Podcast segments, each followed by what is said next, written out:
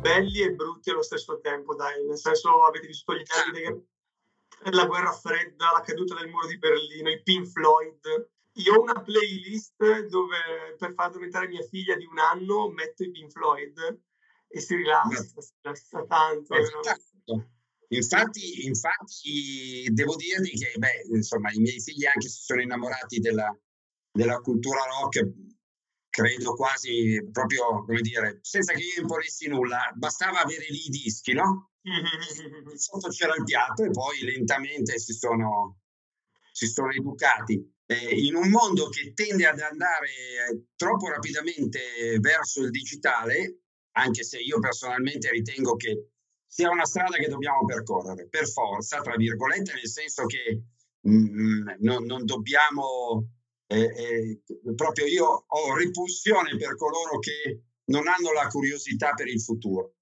Però è vero che non è necessariamente tutto giusto. Tutte le volte che si mette in piedi un progetto eh, c'è l'entusiasmo del, della novità, ma prima che la novità diventi innovazione e ne passa, cioè voglio dire, bisogna che quella innovazione sia significativa e abbia un senso per l'appunto. Quindi esatto. ha un senso ancora oggi, secondo me, la musica ascoltata in modo analogico. Purtroppo è così perché c'è una, quello che dicevi tu, è poi soprattutto per il rock, lo sporco aiuta, tra virgolette, lo sporco, tra virgolette, del suono, sì. aiuta a comprendere alcune sfumature che secondo me altrimenti diventano difficili. Ma noi dobbiamo parlare dei Pink, dei Pink Floyd stasera. Eh? No, no, no, no, no, no, era per rompere il ghiaccio, ma non solo per te, perché io non so se hai, visto, se hai visto di cosa mi occupo. Io ho un canale YouTube, io faccio il designer nella vita, sono proprio un, il classico product designer che però ha fatto dieci anni di esperienza in fabbrica, direttamente in fabbrica. Quindi, e, e cosa è successo? Che praticamente eh, mi, è, mi, è, arrivata per caso questa possibilità di fare questi video e quindi ho detto, caspita, andiamo a intervistare delle aziende e voi siete la prima. Cioè, non ho mai fatto nulla del genere con un'azienda. Voi siete i primi. Perché quando, quando ho detto ok, lo facciamo, la prima ho detto no, devo chiamare loro, per forza, Olivetti, assolutamente, assolutamente. Guarda, io eh, quello che posso dirti è che eh, io personalmente eh, ho avuto, come, come, succede spesso, insomma, no? come succede spesso, incontri quasi fortuiti eh, dovuti a cambiamenti anche importanti della, della mia vita tra il, il, prima e il dopo, ma sono molti i prima e i dopo della vita. Quello che, ehm, che, mh, mm, eh, che, mi ha fatto arrivare qui a Ivrea, insomma io di origine sono milanese, eh, anzi ancora prima veneta, ma ho girovagato per il nord dell'Italia parecchio, per studi, per lavoro, per mille cose. E, e, e, quando sono arrivato a Ivrea, in realtà sono arrivato eh, tangenzialmente all'esperienza olivettiana. Eh, però quando poi a un certo punto eh, mi è proprio stato chiesto di poter entrare eh, e lavorare dentro l'associazione Archivio Storico Olivetti eh, e iniziare a eh, in qualche modo, insomma il progetto era provare a eh, ehm, utilizzare, in qualche modo l'architettura attraverso un'app, eh, un'architettura legata alla descrizione dei documenti d'archivio, quindi in, eh, siamo nel 1999, quindi insomma l'idea di usare un software archivistico era estremamente avanzata, era una cosa molto molto avanti eh, e noi riuscimmo a fare una, mi pare, discreto lavoro eh, io avevo un po' di competenze di tipo gestionale più che altro, eh, quindi un po' di software ma di vario genere, conoscevo Access ma insomma non così approfonditamente. Ero, ero più un operatore, mettiamola così, con qualche competenza di struttura in più, mettiamola così. Eh, però ragazzi, quando mi hanno chiesto questa cosa, io ho visto che mondo avrei dovuto descrivere mi sono innam- banalmente mi sono innamorato. Certo. Cioè, io credo che sia davvero, eh, come dire, impossibile, eh, mi permetto di dire questa parola, non trovare un aspetto che possa coinvolgere le persone dentro questa splendida vicenda che è stato Olivetti. Davvero. E, e per quello che è stato dal punto di vista industriale, dal punto di vista sociale, dal, dal punto di vista dell'urbanistica e dell'architettura, per arrivare al design, fino alla meccanica, alla meccanica, alla tecnologia meccanica, alla tecnologia elettronica e all'esperienza di vita di queste persone, insomma, che hanno che sono tante persone, che non, non sono solo Adriano Olivetti, Camillo Olivetti, sono sì. eh, eh, decine e decine di migliaia di persone che hanno speso con passione la loro esistenza per provare a dare, eh, come dire, a trovare il gusto di lavorare in una cosa bella, perché il progetto, tra virgolette, tendeva il bello, pretendeva il bello. Chiaro, chiaro, chiaro, chiaro. Poi cioè, avete, avuto, avete avuto dei designer incredibili e degli esempi pazzeschi perché io non sono di quel periodo, però quando è uscita la Valentine deve avere proprio segnato una riga rispetto a quello che c'era prima. Perché cioè, io ogni volta che la guardo vedo un'innovazione incredibile, non solo dal punto di vista cromatico, ma per tutto quello che, tutto quello che rappresenta, tutto quello che ha fatto e, e che poi è stato diciamo, ripreso negli anni successivi. Guarda, Ettore era, era davvero un visionario, nel senso migliore del termine.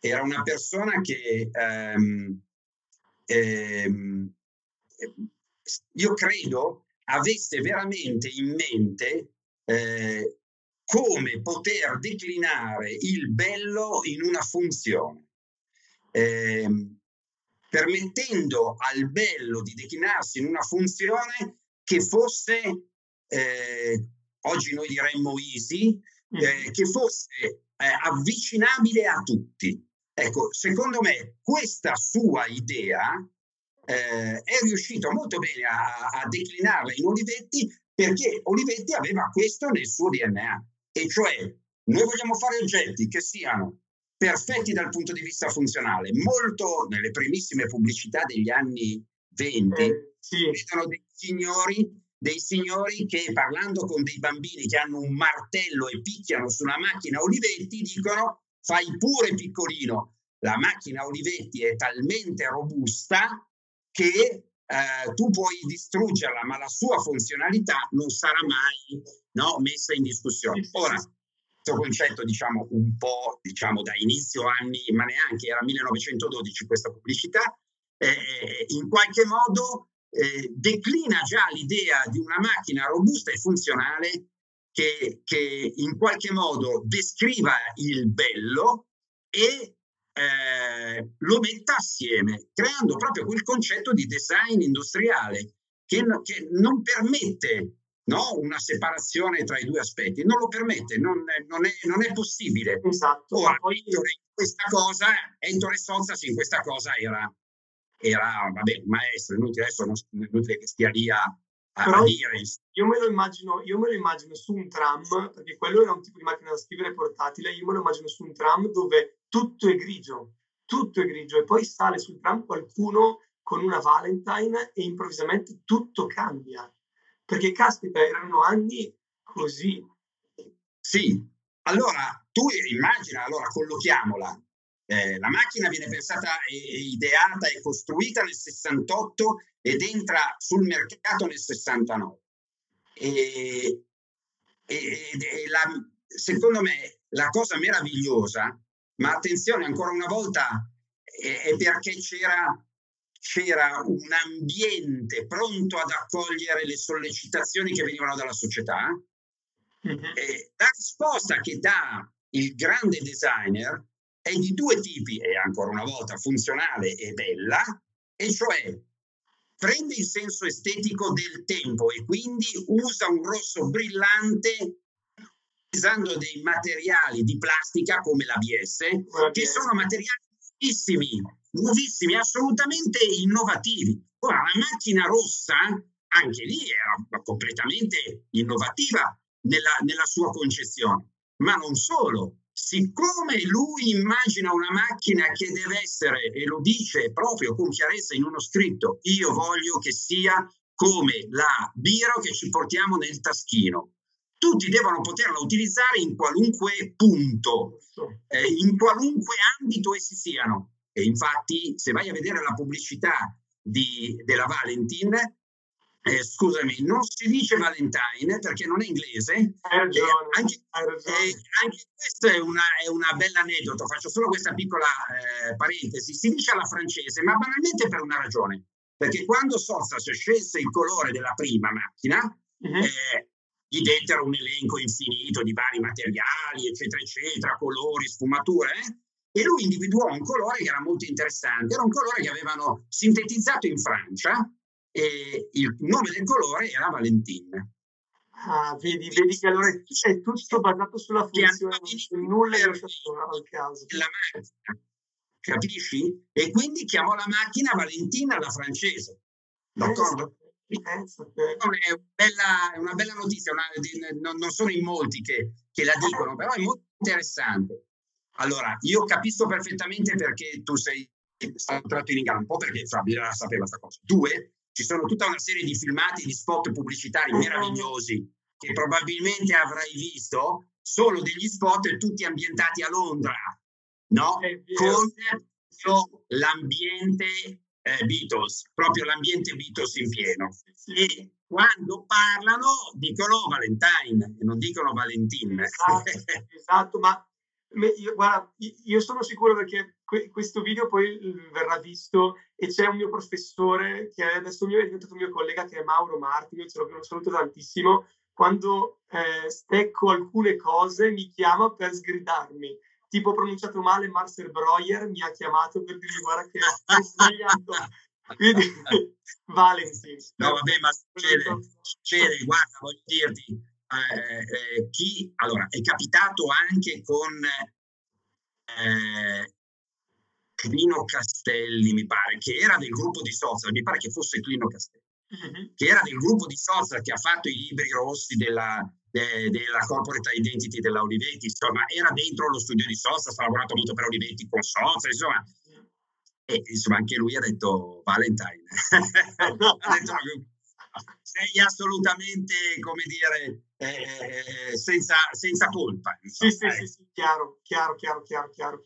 Ma mh, te, tra le altre cose, quando avevo, eh, vi avevo scritto, ho, ho fatto un errore madornale di scrittura. Infatti, ho scritto che io a casa ho una M30.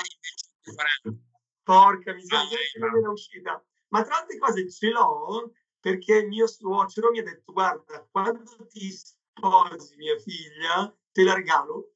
E poi cosa è successo? Io poi ho avuto una figlia, ehm, quindi alla fine siamo diventati genitori. La macchina da scrivere era in un posto molto umido e quindi si stava completamente rovinando. Gliel'ho presa e l'ho sistemata e l'ho a casa. E anzi, eh, mi è ancora capitato di scrivere e con quella, cioè io da 1986 non sono assolutamente più abituato. Anche per il fatto di essere perfetto, cioè non puoi sbagliare, devi essere perfetto. Le persone che Assolutamente. avevano le macchine da scrivere erano delle macchine. modalità. Guarda, c'è un'altra modalità proprio di scrittura. Eh, eh, mi pare che fosse Gunter Grass, non vorrei citare a sproposito, che diceva lo scrivere con una macchina per scrivere ti eh, impedisce eh, di essere leggero.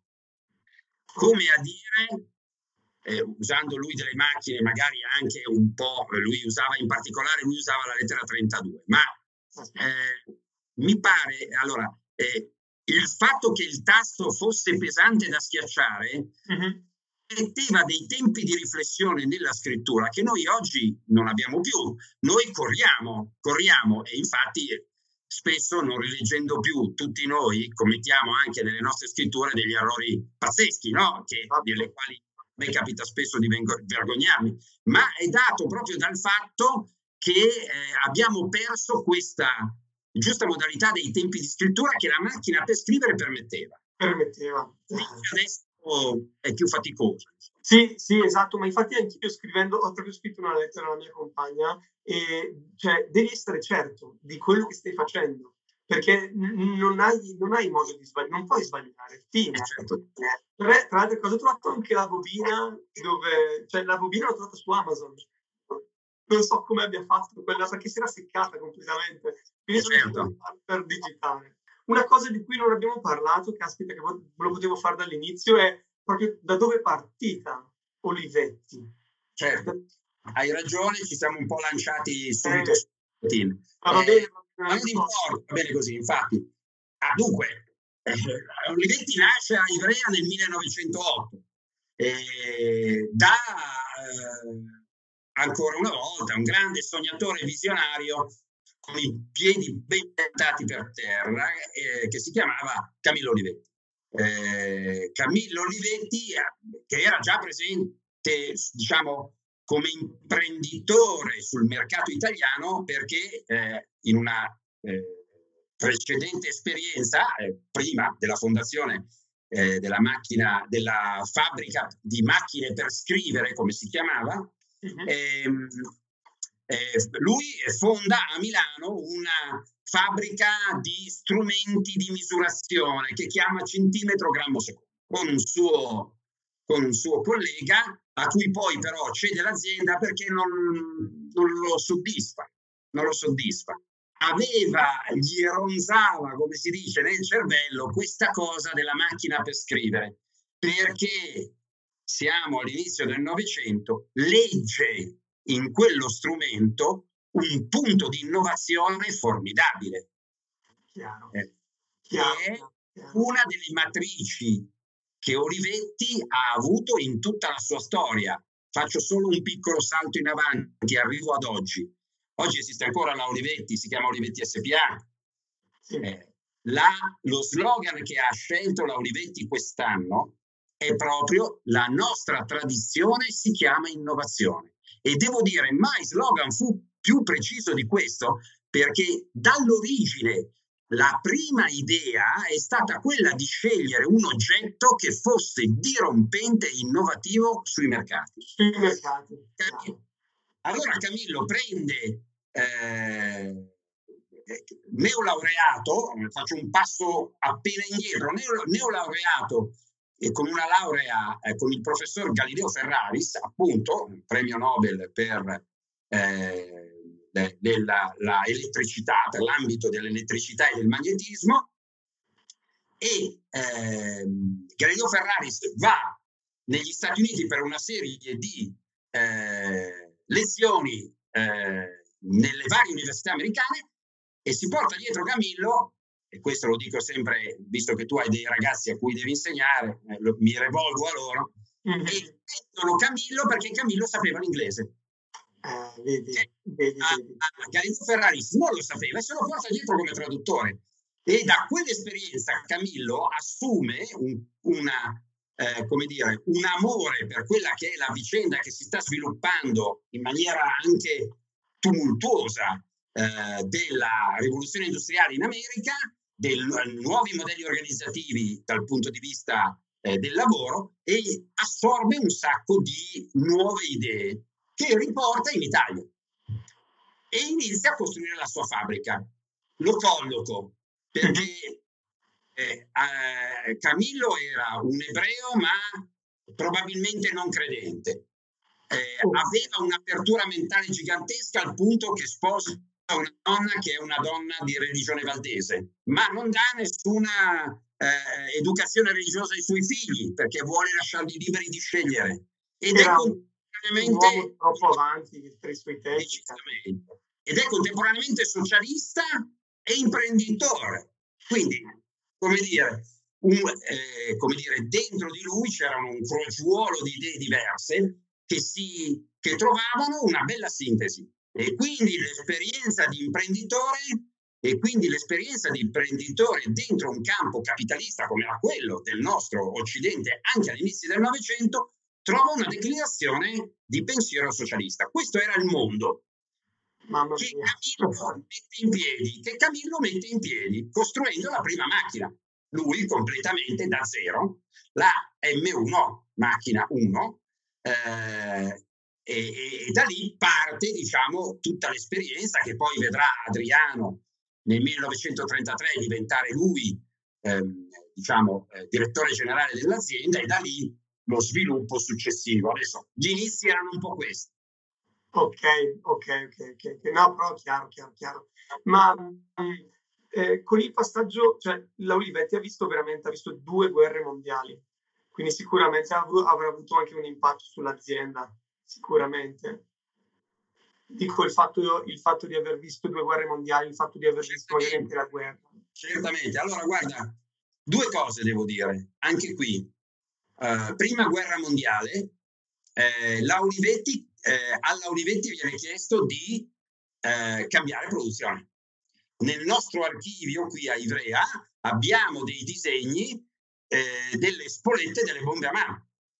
Porca miseria. Perché, eh, come dire, occorreva orientare alla guerra, allo sforzo bellico, anche le produzioni industriali. Eh, Camillo non, non, non, eh, non, si tira indietro.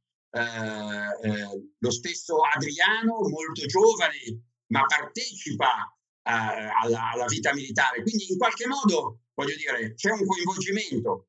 Mm, eh, ricorderai, insomma, anche i filoni socialisti, eh, c'erano dei, dei, pensatori socialisti che in qualche modo giustificavano la guerra. Non è il caso di Camillo, devo dire, ma l'idea di essere comunque, eh, di, di effettuare uno sforzo bellico per il paese, questa cosa c'è. Questa cosa c'è e alla fine della prima guerra mondiale riprende l'attività di produzione di macchine per scrivere.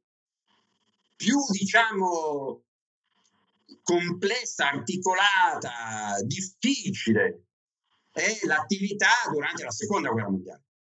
Il pensiero socialista sia di Camillo che di Adriano assumono connotazioni di militanza. Eh, Adriano Olivetti è eh, il giovane ragazzo che guiderà l'automobile che porteranno Turati e Pertini fuori dall'Italia perché inseguiti dai fascisti. Quindi, ah, esatto, sì, è una vicina da pelle d'oca, hai ragione, proprio da pelle d'oca. E, nonostante loro fossero due imprenditori, cioè è chiaro, voglio dire, loro erano imprenditori, ma partecipavano nelle loro modalità a una come dire, solidarietà con gli altri socialisti italiani in un momento molto difficile.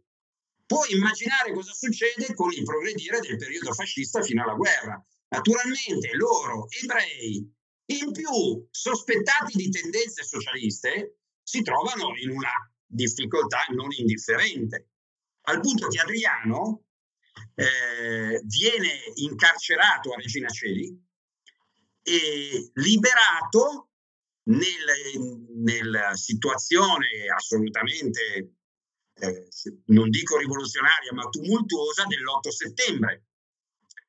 Nell'8 settembre vengono aperte le porte delle carceri e quindi anche lui scappa.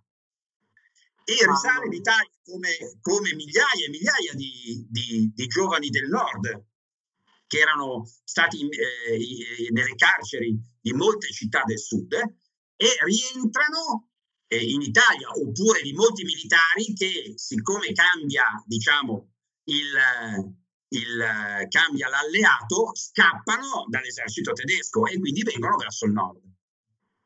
Eh, Adriano capisce però che in quel momento il suo rientro in fabbrica sarebbe impossibile e quindi fugge in Svizzera, dove, eh, come dire, ehm, diventa in qualche modo un ufficiale di collegamento tra le forze partigiane italiane e gli alleati eh, che avevano alcuni, ovviamente, alcuni ufficiali anche in Svizzera. Quindi questa vicenda, eh, diciamo, dalla parte della famiglia Olivetti, di Adriano in particolare in primis. Eh, la fabbrica come va avanti? La fabbrica viene affidata a due persone di fiducia, ma non agli Olivetti, proprio perché loro si rendono conto che era inutile discutere, mh, per dire, con i nazisti o con i fascisti rispetto alla, al loro essere ebrei. E dunque, nonostante, come dire, Adriano avesse preso anche la, la, la tessera del partito fascista per cercare di difendere la fabbrica, d'accordo? Ciò nonostante, quando se ne deve per forza andare, affida a due suoi collaboratori eh, la fabbrica la quale continua nella sua produzione, ma gli operai della fabbrica del Piemonte eh, sotto il, diciamo, la, durante il periodo di guerra hanno anch'essi connotazioni certamente antifascista, insomma. È talmente vera questa cosa che nei sotterranei della fabbrica viene instaurato il comando della settima brigata partigiana Garibaldi, la settima brigata Garibaldi che era di questa zona. Quindi, cioè, quindi, quindi, come dire, in un contesto in cui Adriano approva un'operazione di questo genere con un rischio pazzesco, esatto. perché puoi immaginare quante volte, eh, come, come, si dice, eh, vedete, truppe, eh, ufficiali della Wehrmacht piuttosto che dell'SS andavano in fabbrica per vedere qual era la situazione, anche perché la fabbrica era stata convertita per la produzione di armi. Quindi loro, quindi loro dovevano verificare come erano fatte, ma ovviamente, essendo molti degli operai olivetti anche partigiani, eh, facevano le armi difettose per i tedeschi e così via. E Quindi, stavano danzando sulle uova praticamente. Assolutamente, assolutamente. E quindi, come dire, questo per descriverti anche una certa unità di intenti che c'era nella Olivetti anche in quegli anni, sia da, a livello dei dirigenti, sia a livello operaio. E questo adesso ho raccontato questa vicenda di natura politica, eh, ma devo dire che questa visione, Adriano a un certo punto userà questa parola, questa visione comunitaria, no? Questa visione comunitaria è una, dire, un modus che si traduce anche in maniera molto chiara nelle modalità di impresa che Adriano Olivetti e i suoi lavoratori mettono in campo. Per cui chi disegna le macchine, ed Ettore Sossas ne è un esempio lampante. Chi disegna le macchine e firma i progetti ha un rapporto di dialogo e di rispetto con gli operai che dovranno andare a costruire quella macchina, con i disegnatori che dovranno disegnarla. Quindi non è l'idea del grande maestro, lasciami dire, dell'archistar. Non era questo. Era il professionista, grande architetto e grande designer, che però sapeva come dire, coagulare attorno a sé le diverse competenze per giungere all'eccellenza, altra idea centrale nel concetto olivettiano. Sì, sì, sì, sì, anche perché beh, quello che hai detto fino adesso è storia, eh, quindi più che politica è storia, quindi sono fatti storici.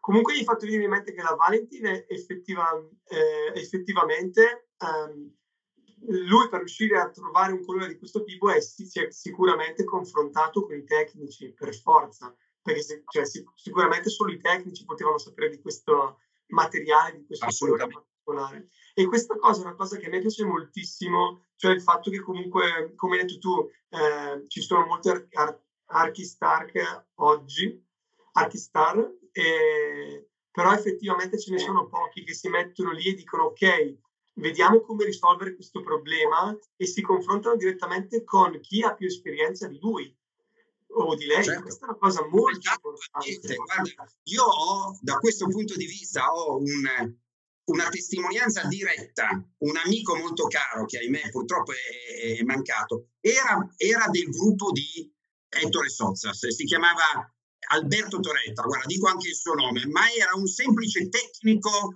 disegnatore della Olivetti sì. Però Sotas si era reso conto che lui era particolarmente bravo e chiedeva a lui, no? chiedeva a lui eh, consigli su come completare il disegno della macchina perché fosse davvero adeguato alla funzione delle, diciamo, delle caratteristiche meccaniche di quella data macchina.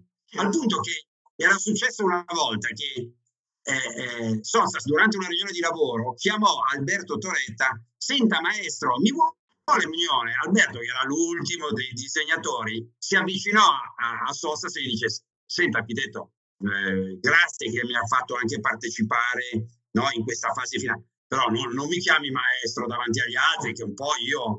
E Sozzas, serissimo, serissimo, gli dice, no, guardi Toretta, io mi dispiace tantissimo, io non volevo assolutamente prenderla in giro.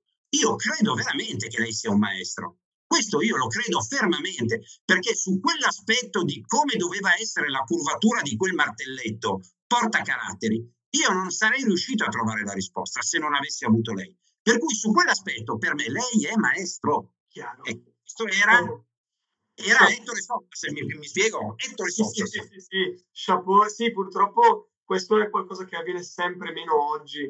Cioè io so di progetti nel quale il designer arriva col foglio di carta e vuole quello e non ha la minima idea di cosa ci sia dentro. Quello, quello è un grosso problema perché purtroppo si perde molto il significato perché spesso si dà, si dà importanza solo all'estetica e non ci si rende conto che magari dietro o al dentro c'è un mondo perché magari vediamo un, un, prodotto molto semplice, magari è semplice per una motivazione ben precisa, oppure le viti sono messe in un certo modo esattamente per un certo motivo. Sono tante cose di cui molti non si rendono conto. Io, ad esempio, certo. ho una figlia e ci sono alcuni giocattoli che sono in legno e ci sono le viti Torx. Le viti Torx, a meno che non sei nel settore, non ti rendi conto che il bambino non può in nessun modo riuscire a svitarle. Ed è una cosa che mh, mm, o sei un tecnico, difficilmente ti viene in mente di progettare e mettere le viti in quel modo. Sono tutte piccolezze che in realtà i designer, i grandi maestri del mondo del design, quindi non solo i designer, ma come hai detto tu, i tecnici, conoscevano perfettamente. Assolutamente sì. Ed era proprio il dialogo tra le diverse competenze che permetteva di raggiungere il risultato migliore. Pensa che in Olivetti, quando assumevano un ingegnere o un architetto, questo per dire come, come ragionavano, assumevano contemporaneamente anche un laureato di formazione umanistica. Perché? Perché sostenevano che il, il confronto tra le diverse competenze, tecnica e umanistica, permetteva un risultato migliore. Quando eh, il responsabile del personale chiede ad Adriano per quale ragione volesse fare quella che avevano codificato come la terna, loro dicevano quando noi prendiamo due laureati che sono tecnici, dobbiamo prendere un laureato che è di formazione umanistica. Punto. Ed era così. E gli dicevano, ma perché? E Adriano diceva, perché eh, i tecnici devono aprire la loro mente a quello che è un mondo che conoscono troppo poco, che è il mondo umanistico. Ed è soltanto con la presenza di una persona che possono aprirsi la testa al mondo umanistico. E gli umanisti devono aprire la loro testa al mondo tecnico ed è soltanto dall'incontro con qualcuno del mondo tecnico che gli umanisti capiranno quanto è importante la tecnica e la tecnologia, non altrimenti. Era, come dire, trovare ancora una volta la sintesi tra punti molto diversi per cercarne l'eccellenza. L'eccellenza, sì, sì, sì, sì, sì. Però questa, questo particolare è molto, molto interessante perché ti fa capire come Olivetti progettava. Esatto. E poi fa, capire, fa capire anche il fatto, cioè eh, fa capire anche Sozas quando fosse in realtà umile nel riuscire ad ascoltare, questa è una cosa difficilissima oggi, ed è riuscire ad ascoltare qualcuno che ha più esperienza di te e capire che effettivamente quella è la strada giusta. A livello di organizzazione del lavoro, ovviamente c'erano delle gerarchie e c'erano delle responsabilità e ovviamente un disegnatore tecnico aveva meno responsabilità rispetto al, al capo del design Olivetti che era Ettore Soffer. È evidente questo. E quindi responsabilità, la capacità di decisione, tutte queste caratteristiche erano modulate in modo diverso. Però il rispetto reciproco permetteva di trovare la giusta sintesi, altrimenti il rischio di errore sussiste, è inutile, è inutile ed è soltanto attraverso una modulazione attenta e fine delle diverse idee che si può arrivare a un, un progetto che sia bello e funzionale e cioè che sia di design, come dico io. Chiaro, chiaro, chiaro, chiaro. chiaro. No, no, ma eh, hai colpito il centro di, di, quello che volevo mostrare appunto di, di Olivetti. Poi ci sono anche tante altre cose, ad esempio eh, il modo in cui veniva presentata una macchina da scrivere. Quello è stato rivoluzionario perché quando eh, venne aperto il negozio a New York, quello è stata una cosa incredibile. E infatti la stessa Apple eh, si è proprio ispirata ai negozi Olivetti per progettare i propri negozi ed è una cosa che lo stesso Steve certo. Jobs ha dichiarato. Eh. Certo, allora, certo, non solo, non è stato l'unico. Il presidente dell'IBM nel 1963, l'IBM riceve un premio di design per uno dei suoi laboratori elettronici. Quando va a ricevere il premio, eh, eh, il presidente dell'IBM dice al, al, al microfono, attenzione bene, faccio una parentesi, Olivetti e IBM erano i due concorrenti mondiali più forti e, e, se le davano di santa ragione, non crediate, se le davano di santa ragione veramente, ma il presidente di IBM al microfono dice io devo ringraziare per la bellezza di questo elaboratore elettronico l'esperienza della Olivetti di, dell'Italia, perché tre anni fa io ho, sono passato eh, camminando lungo la Fifth Avenue e ho incontrato il negozio Olivetti e ho compreso il senso della bellezza anche nell'ambito dell'industria. Ho capito come il design doveva essere bello. bello. Detto dal peggior nemico, mi spiego? Questo a me ha colpito da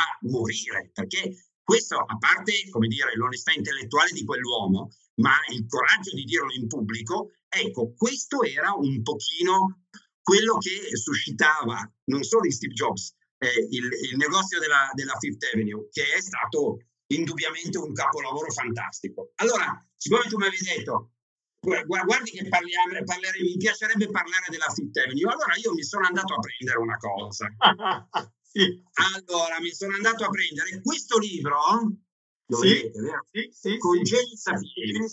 Questo è un libro che noi abbiamo, noi come Associazione Archivio Storico Olivetti abbiamo prodotto con una grande docente di design che si chiama Caterina Cristina Fiorentino, che insegna all'Università di Napoli e che è da 30 anni, beh adesso forse 30 anni no, ma 20 tutti, che studia Olivetti. Ha fatto questo meraviglioso libro che ha come sottotitolo Stile Olivetti, il pensiero che realizza. Okay. Allora mi sono andato a, cioè, stavo buttando l'occhio per riprendere un po', sai, per non sì, dire sì. proprio sempre le cose, Chiaro. e mi è capitato l'occhio su una piccola cosa che ha scritto un signore, di cui dirò il nome alla fine. Quando si apre un nuovo negozio moderno ed in specie un negozio dove si espongono macchine, ci si può attendere normalmente una ennesima variazione eh, su quel tema e c'è la curiosità di vedere quale variazione possa ancora effettuarsi in un ordine che già si conosce, come a dire, il negozio sappiamo tutti come è fatto. Ci si può augurare eh, che questa realizzazione superi le precedenti. In quella gara, appunto, a superarsi che è in atto entro caratteri ormai acquisiti ad una scuola moderna.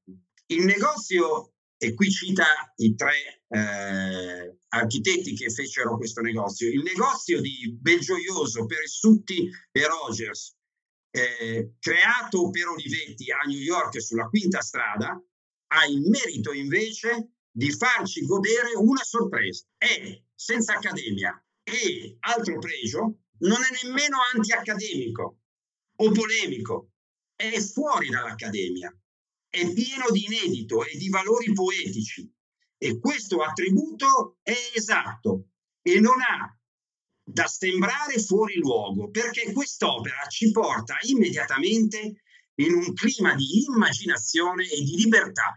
Ha scritto Gio Ponti questa cosa. Gio Ponti che non, ha, che non ha mai lavorato con Olivetti, mai lavorato con Olivetti. Sì, sì, ecco allora che quando andrete a vedere il negozio della Quinta Strada, voi vi troverete a eh, vedere delle cose meravigliose che poi Gio eh, Ponti descrive, ma eh, alcune, alcune, cose meravigliose come il muro fatto da ehm, eh, Nivola, da, fatto da Nivola, un muro fatto con una tecnica Costantino Nivola, che sempre Gio Ponti dice tratto in gesso da una fresca modellazione fatta scavando la, con- la controforma nella sabbia bagnata.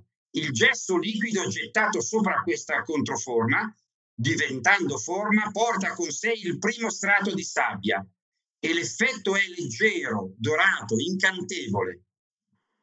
Ecco, eh, quindi la parete di, di, Nivola, ma così come l'idea dei funghi che crescono direttamente dal pavimento e che tengono, in, in, che tengono sulla loro basamento le macchine esposte come se fossero dei gioielli. Nati dalla esatto. natura. Sì, sì, sì. Come se fossero delle opere d'arte, come se fossero delle opere d'arte. E così come l'idea geniale che eh, venne fatta eh, eh, sempre da, ehm, dalla Olivetti, e cioè quella di mettere fuori dal negozio, vedete qui la foto. La metto poi in post-produzione, la metto, la metto sicuro. Fantastico. Ecco, eh, questa foto che è all'esterno della eh, Olivetti e che mostra due persone che stanno scrivendo sulla lettera 22. Allora c'era un piedistallo fuori dal negozio dove la gente passava, aveva un foglio e lì poteva scrivere quello che voleva.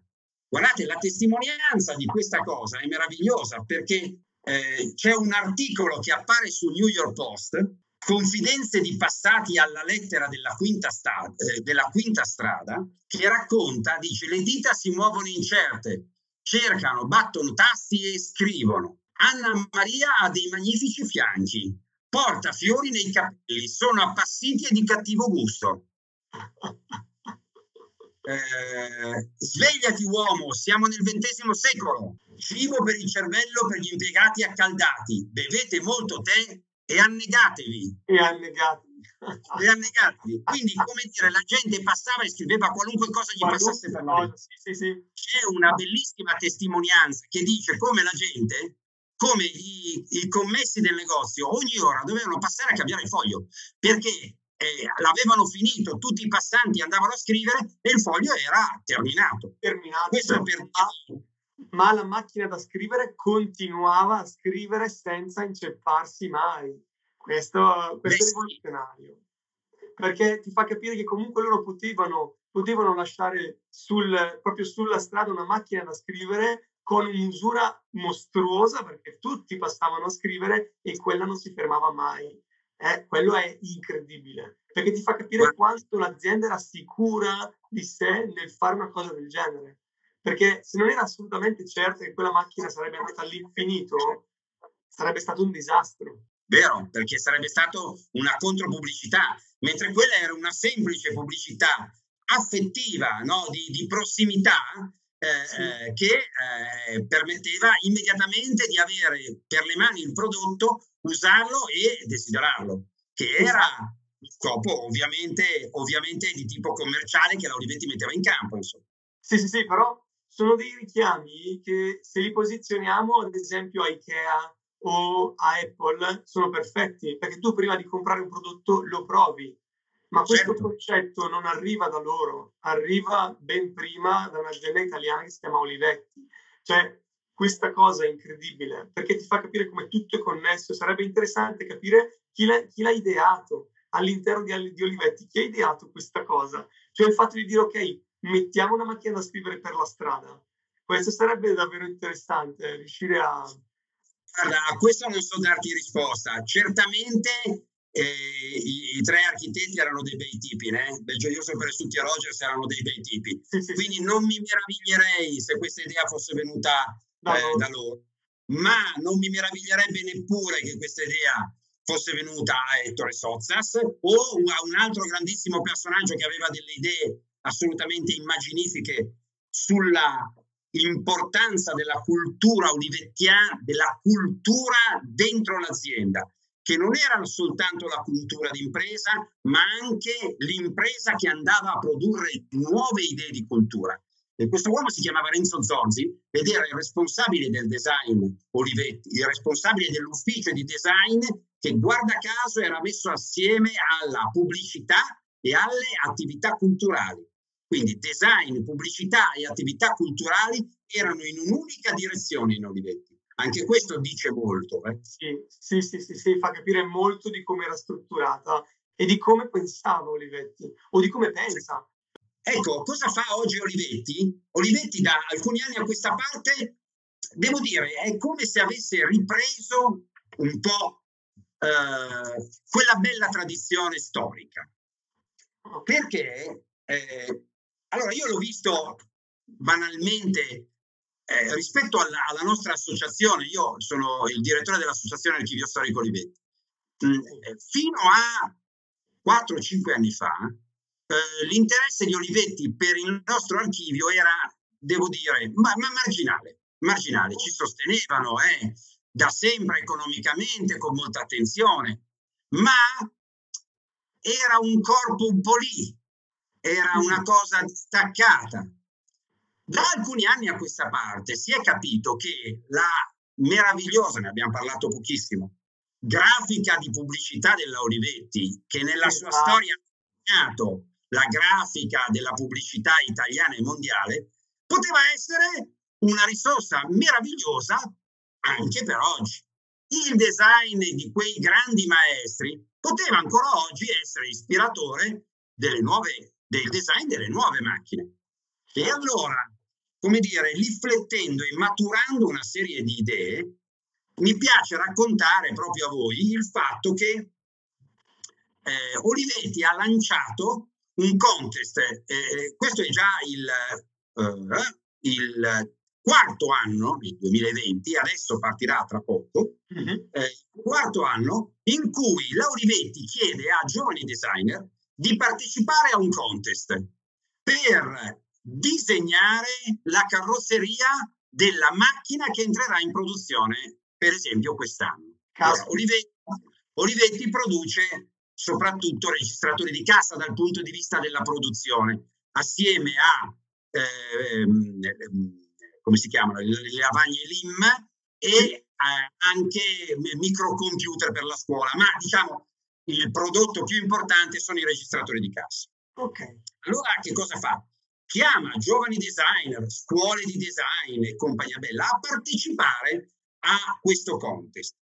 C'è un premio in denaro, ma la cosa più bella che c'è, eh, che è stata negli anni scorsi, era la possibilità per chi vinceva di confrontarsi con i designer di Olivetti per andare a costruire quella che sarà la scocca definitiva. Questa attenzione ai giovani, ad avere attenzione a quelle che sono le, le loro nuove e fresche idee, fa parte della tradizione olivettiana. Quindi anche oggi si è ripresa quella modalità di eh, atteggiamento, lasciami dire, atteggiamento culturale, mi viene da dire. Ecco, questa attenzione si è riverberata ancora di più negli ultimi anni, al punto che io non so se tutti sanno che oggi Ivrea, per le sue architetture, per le architetture olivettiane, è patrimonio mondiale UNESCO. D'accordo? Quindi tutto quello che è il mondo delle architetture di cui stasera non riusciremo a parlare per, perché è gigantesco, insomma, ma il mondo delle architetture olivettiane è, di Ivrea è riconosciuto come eh, patrimonio mondiale UNESCO.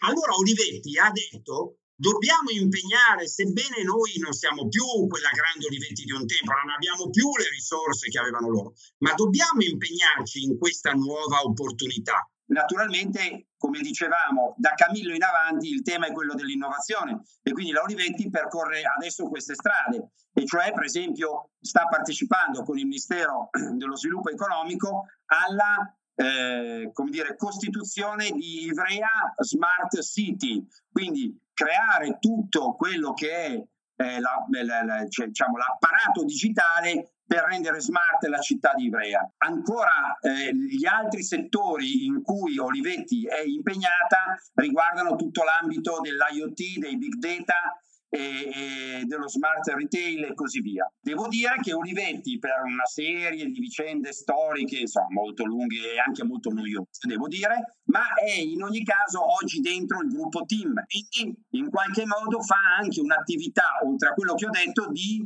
come dire, di servizi eh, digital service per tutto il gruppo team. Okay. Per dire, per dire, forse qualcuno ricorda il robottino della pubblicità di Team, ogni tanto si vede, beh, quel robottino è stato fatto proprio da eh, Olivetti, insomma, è costruito nei lavoratori, nei lavoratori di Olivetti. C'è, com- c'è comunque eh, un mondo ancora, perché i registratori di cassa in realtà hanno t- tantissimo su cui si può lavorare, perché dietro c'è un mondo, sembrano cose veramente troppo meccaniche, però c'è un mondo dietro su cui si può lavorare anche perché il modo in cui utilizziamo il denaro oggi è cambiato completamente, si usa più magari il bancomat rispetto al denaro, almeno i giovani per la maggior parte sono così. Certo, guarda, infatti adesso per carità non voglio fare pubblicità, non ne ha bisogno eh, i registratori di cassa Olivetti perché, anche perché sul mercato italiano sono eh, non, non, non a monopolio, ma insomma molto ben venduti. Però per dire, adesso il, il wireless anche nei registratori di cassa per la, il, il contactless è previsto anche sui registratori di cassa di ultima generazione. Quindi c'è un'attenzione anche proprio al mondo dei giovani nella, nella, loro attività di acquisto e così via. Insomma. Ma devo dirti che la storia di Olivetti è stata percorsa sempre da alti e bassi. La capacità, secondo me, di resistere eh, e di eh, trovare la capacità di innovare in modo continuo.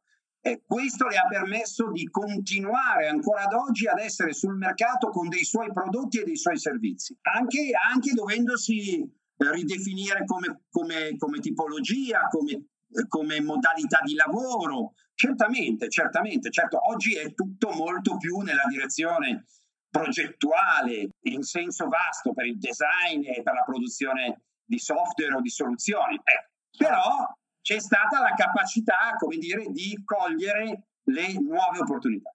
Ah, anche perché, nel senso, quando è nata la macchina da scrivere era una tecnologia sicuramente rivoluzionaria e quello che stanno comunque facendo oggi è comunque ripercorrere tutto il mondo tecnologico per eh, appunto seguire le nuove tendenze. Quindi Olivetti non sta facendo altro che seguire quello che l'imprenditore che ha fondato Olivetti aveva, diciamo, imposto ed è molto importante riuscire a, a mostrare la vostra azienda in maniera tale da far comprendere ai nuovi studenti che hanno solo sentito parlare di Olivetti, di che cos'è veramente Olivetti, perché molte delle cose che mi hai raccontato sono estremamente importanti, estremamente interessanti e molte non le ho trovate.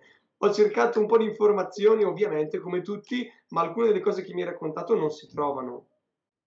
No, e quelle cosa vuoi? Sono un po' delle notizie che arrivano dalle esperienze dirette, eh, poi eh, che hai con quelli che sono stati i lavoratori che eh, hanno vissuto questa esperienza. E quindi insomma qualche aneddoto in effetti, eh, qualche particolare, ma poi devo dirti, per avere le fonti originali di informazione bisogna andare negli archivi.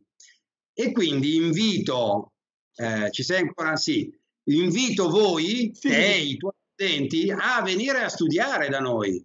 Cioè, se vogliono studiare veramente il design dell'Olivetti, possono prendere appuntamento al nostro archivio e venire a studiare davvero dalle fonti originali com'era il design, com'era la pubblicità, com'era la grafica di Olivetti. Volevo farti, volevo farti vedere una cosa. Eh, un mio professore un giorno mi ha regalato un gadget Olivetti che è stato ricreato, eh. però è questo, è un posacente. Ah, sì, sì, sì, sì. Non l'avevo mai visto, io non fumo, però eh, avere una cosa del genere di Olivetti... Sì, sì, sì quello è, è, stato ricreato ehm, ed è, eh, come dire... Giorgio Soavi, 1960. Esatto, ed è un porta- di Giorgio Soavi. Pensa, Giorgio Soavi era eh, assieme a, a, Renzo Zorzi, erano le, due figure culturali non designer, culturali. Soavi credo che abbia fatto quello e forse un'altra cosa di design. Eppure quando vedono, quando ci sono, ecco un altro oggetto che è un porta ritratti, peraltro neanche bellissimo, mentre invece quel genere secondo me è veramente magnifico. E, e però sì, e c'è anche in moltissimi colori. E c'è anche in moltissimi. Sì, sì, sì, sì, sì, sì. Però ti fa capire come la, lo stile Olivetti eh, applicato anche a un prodotto che non c'entra assolutamente nulla con gli Olivetti abbia comunque un'impronta ben precisa perché comunque anche lo spessore di questo prodotto è fatto per durare cioè è un oggetto che è fatto in melaminico, in melaminico sicuramente perché deve resistere al calore ma questo lo puoi letteralmente lanciare fuori da una finestra e non si scalfisce perché è stato studiato proprio per resistere esattamente come era il concetto di Olivetti Certo, certo, certo. Per non parlare delle molte cose che la Olivetti faceva, eh, come dire, questi erano i gadget che la Olivetti faceva per i suoi, per i suoi clienti, ma c'erano queste cose, ma c'erano per dire libri che erano stati eh, commissionati come illustrazione a grandi pittori, designer, grafici del tempo, ma dico tanto per dire eh, Botero, tanto per fare un nome, che illustrava un libro e quindi oggi noi nei Cavò abbiamo le opere d'arte, ma non quelle che sono state comprate in giro così, ma sono le opere d'arte di grandi artisti che poi produceva, che, con i quali si producevano dei libri che venivano regalati ai clienti con grandi eh, storie classiche, faccio per dire le, le, le, le, storie delle mille e una notte, le fiabe dei fratelli Grimm e, e molti altri, eh, che mm-hmm. venivano appunto illustrati da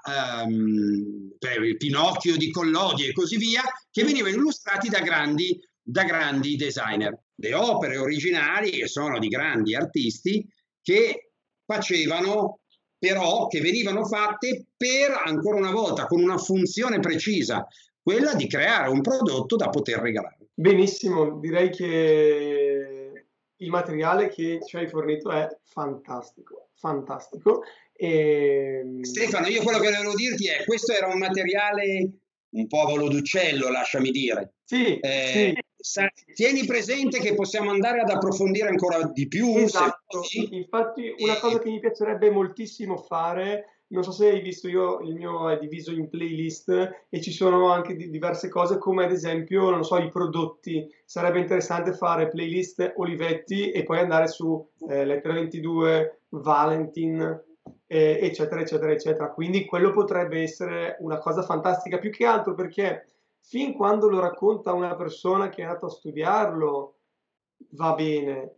Però io, ad esempio, quando parlo, non so, l'altro giorno è uscita la saldatura a filo, io la conosco, ho sempre lavorato con quella d'arco, ma sono andato a, a eh, sentire una persona che ci lavora e quindi da lì certo. ho preso ispirazione, ma sentire qualcuno di Olivetti che mi parla nel, in maniera precisa e specifica di un prodotto sarebbe fantastico. Sì, assolutamente. Quindi se puoi hai del tempo, io alla grande ci sto. Bene, va bene, riprogrammiamo da qui a qualche tempo sì. e lo faccio senz'altro molto volentieri. Volentieri, perfetto. Magari Guarda. mi faccio anche aiutare da qualche mio collega, ce ne sono di bravissimi, quindi